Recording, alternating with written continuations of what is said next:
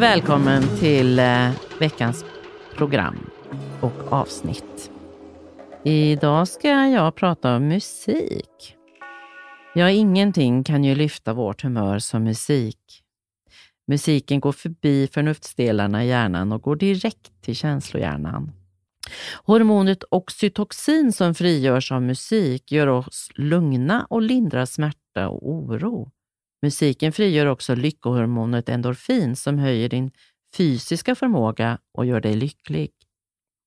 Musiken är också fenomenal på att få oss att minnas saker, både tråkiga och glada sådana. I studion när jag jobbar är alltid musiken på. Jag har eh, olika favoritlistor som skapar soundtracket för dagen. Mamma, som var väldigt musikalisk, spelade alltid Elvis-musik på högsta volym när hon städade. Och syrran och jag sjöng med. Vi förstod inte engelska, men det lät bra. Långt senare så förstod jag ju att mamma försökte liva upp stämningen i ett väldigt tråkigt vardagsbestyr. Elvis var mammas stora idol och kärlek. När vi som småtjejer sprang förbi löpsedlar med nyheten om Elvis bröllop 1967 sprang vi förskräckta hem och berättade det för henne. Som om Elvis nu hade övergivit mamma.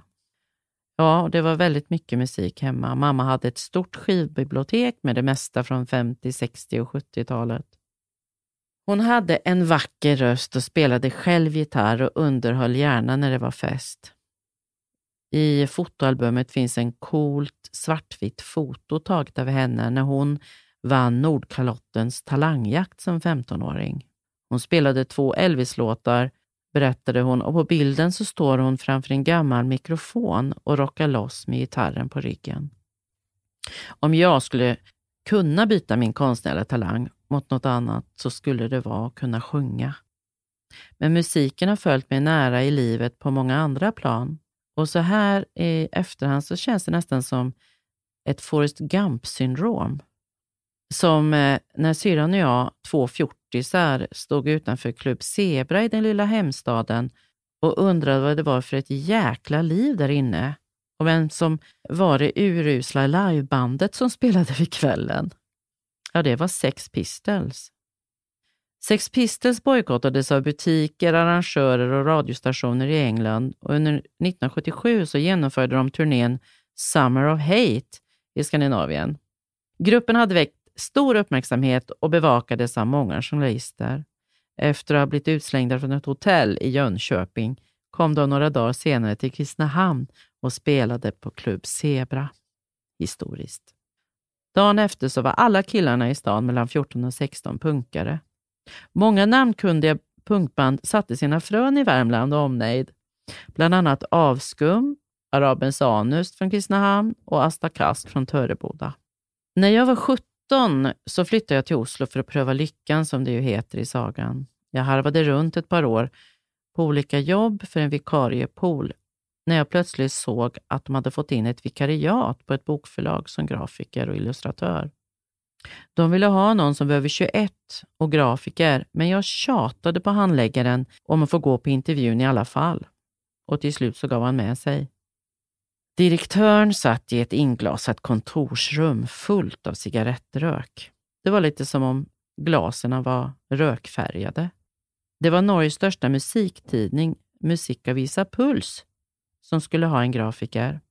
Och jag var ju naturligtvis supernervös och reagerade inte när han skulle hälsa med en högerhand som inte fanns, utan det var bara en stump där. Handen var borta. Men jag tog tag i den och hälsade vänligt. Han plirade och tittade på mig och så sa han, eh, okej, okay, eh, vi ska göra ett litet test. Följ med mig här. Så tog han med mig in i produktionsrummet där det var full eh, rulle, massa folk. Där var ett stort eh, ljusbord. Han tog eh, fram ett stort ark som var väldigt små rutor i och några meter text och lite foton och så pekade han på en limburk och så sa han, gör en sida här. Jag hade ju aldrig sett de här grejerna förut. Dessutom tänkte jag, okej, okay, om jag inte ens försöker här nu så har jag i alla fall ingen chans.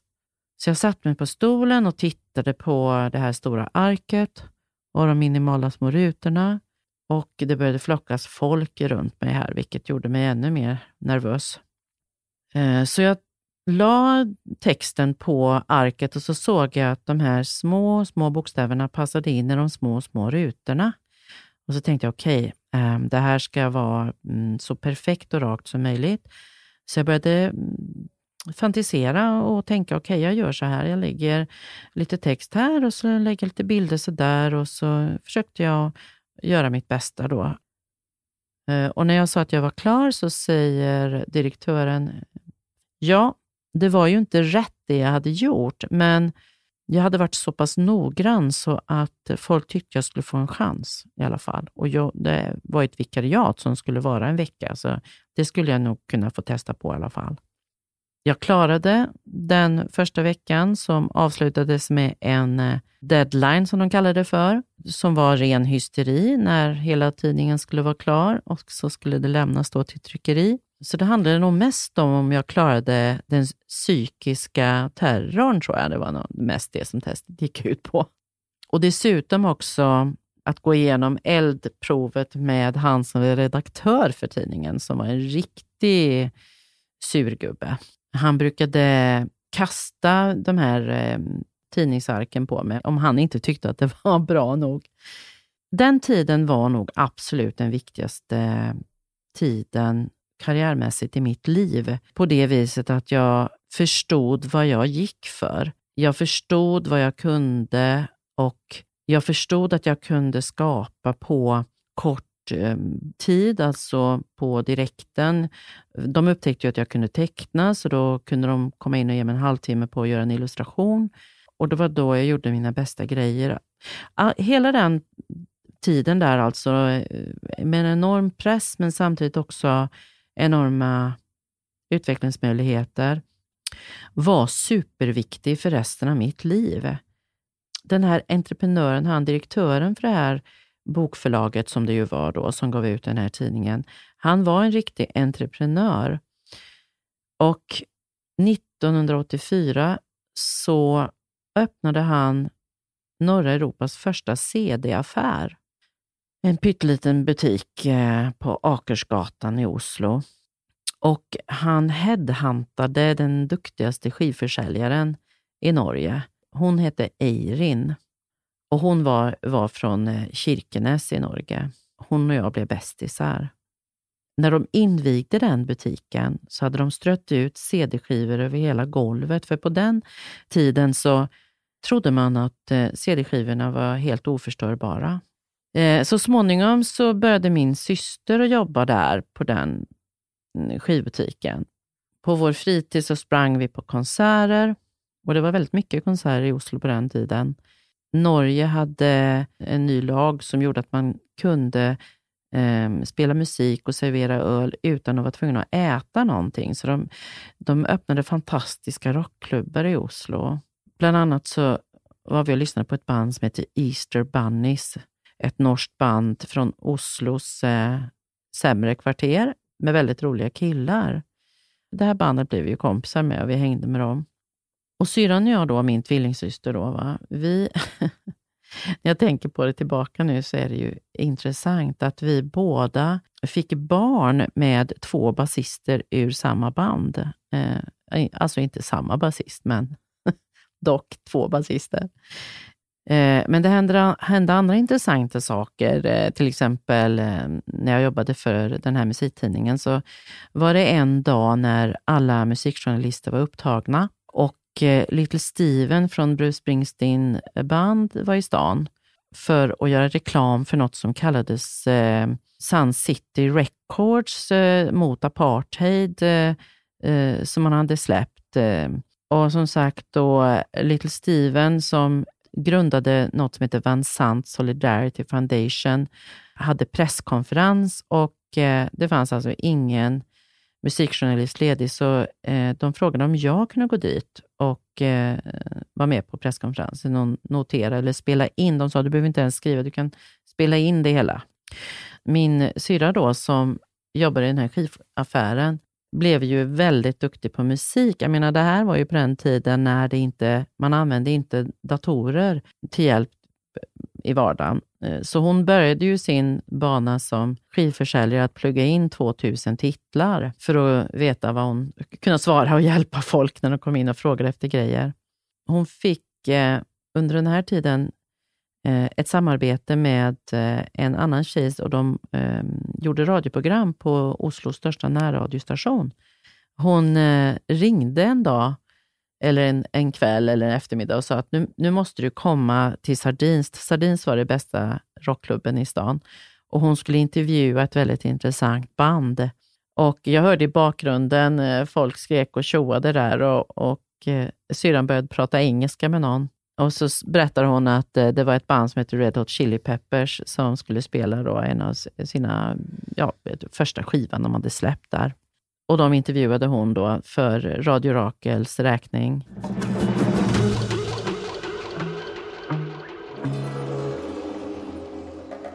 Men nu är vi i slutet på 80-talet och syrran och jag är typ 24. Vi har alltså gjort allt det här nu innan vi är 24 år.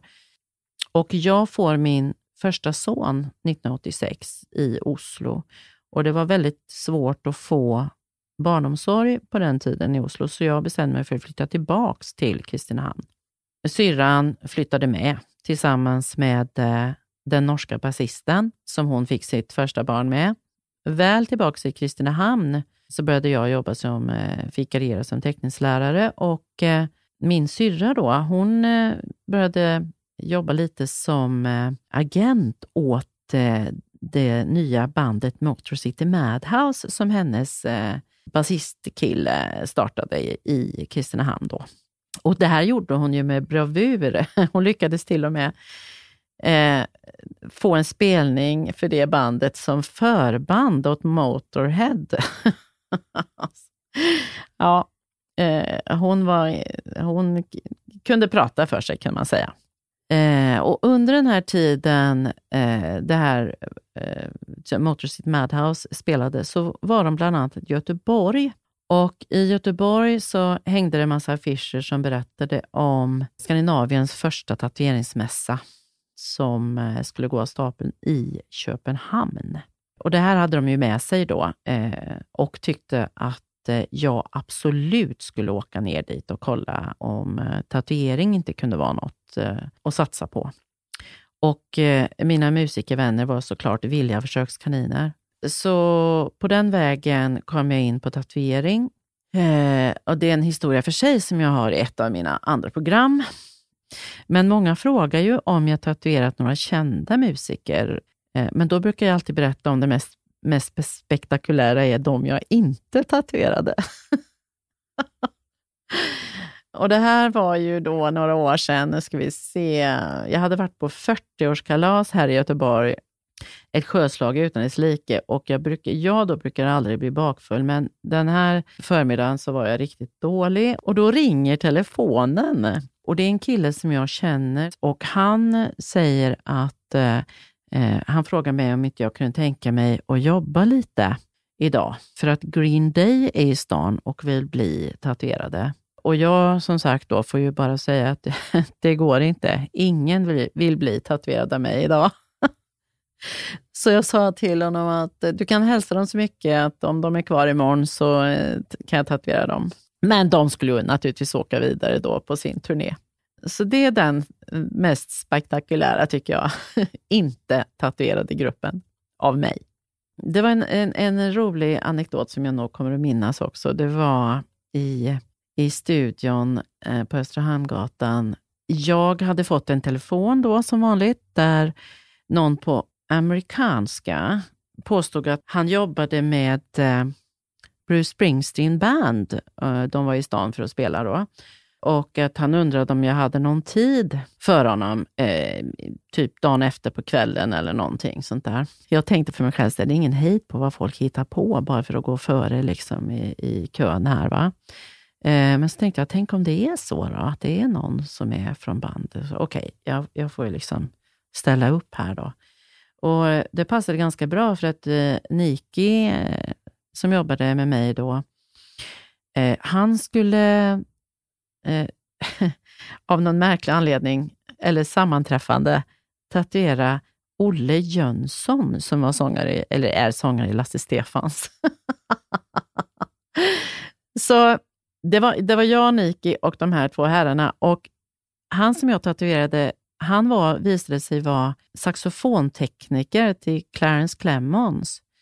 Och i andra stolen så tatuerade Niki Olle Jönsson då, eh, som, som, som skulle ha en notslinga runt armen eh, med den här låten De sista ljuva åren. De sista ljuva åren blir det bästa i vårt liv.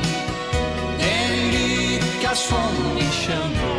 Nike, som inte annars eh, tror jag var något större fan av, av dansbandsmusik, gillade faktiskt Lasse Stefans. Och när eh, Olle Jönsson förstod det så började han sjunga a cappella där inne i studion.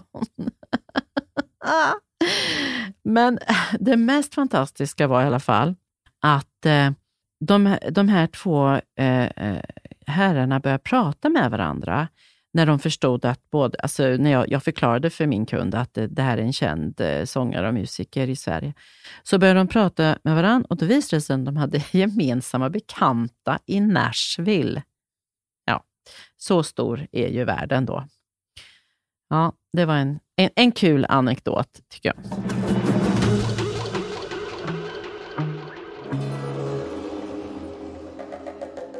Nu kanske det är någon som undrar hur det gick för mamma som vann talangjakten som ung.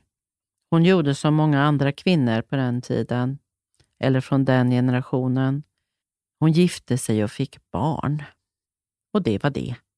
Visst eh, så var det ju så att det kom eh, skivbolagsdirektörer och eh, knackade på mormor och morfars dörr. Men eh, morfar sa att eh, mamma, som då bara var 15 år, var åtminstone tvungen att gå klar eh, skolan och sen fick de se eh, om det kunde bli någon inspelning av skivor. Men som sagt, det största som hände i en kvinnas liv på den tiden, det var att hitta en man att gifta sig med. Och det gjorde hon också. Och det var ju i och för sig bra, annars hade ju inte vi suttit här. Samtidigt så kan jag inte låta bli att tänka på hur fantastiskt roligt det hade varit om hon hade följt sitt kall och sin passion. Nu blev ju mamma sjuk i cancer när hon var 44 år. Och det var ju hemskt, alltså 44, alltså även jag tyckte att det var ungt då, fast när jag var ung, men nu när man ser tillbaka så är 44, det är ju ingenting. Och eh, hon dog eh, i sviterna av det.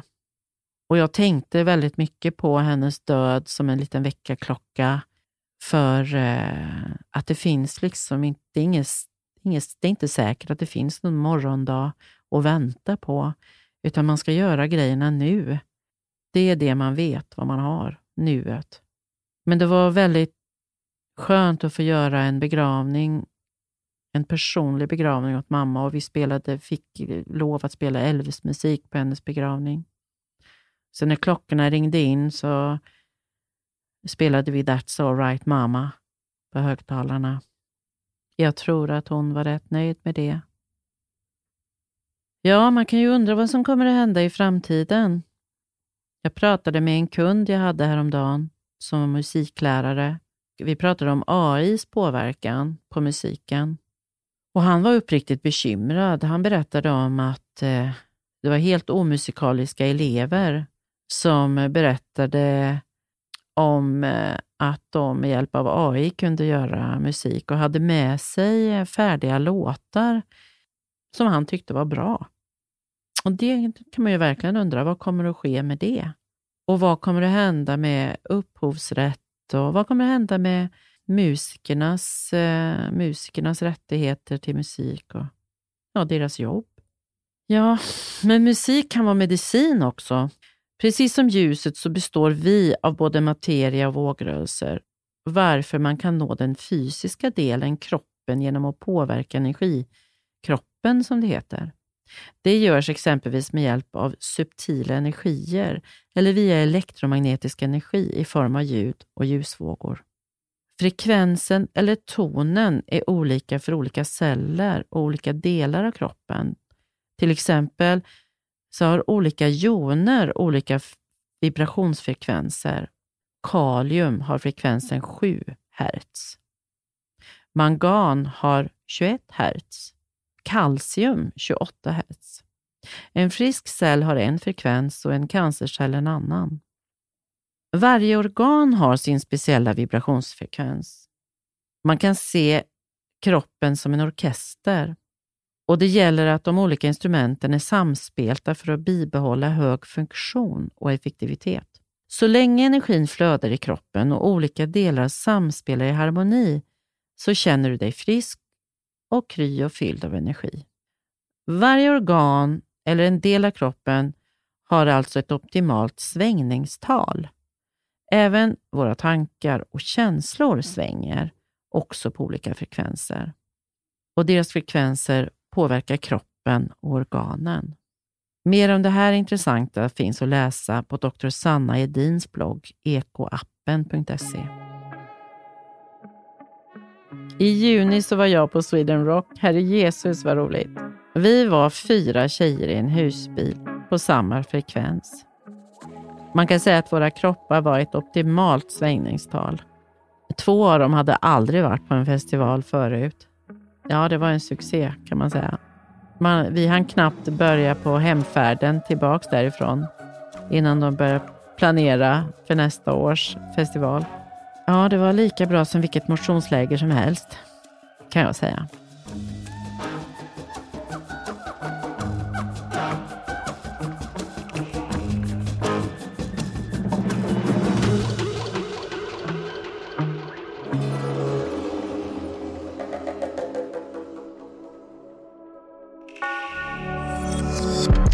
Thank you for listening to this Polpo original. You've been amazing.